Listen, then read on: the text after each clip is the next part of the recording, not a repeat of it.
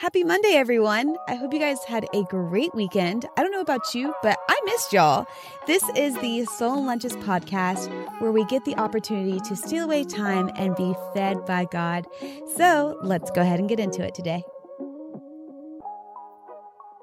You may think being afraid of the dark is just for kids, but let's be real. Many of us are still scared of darkness.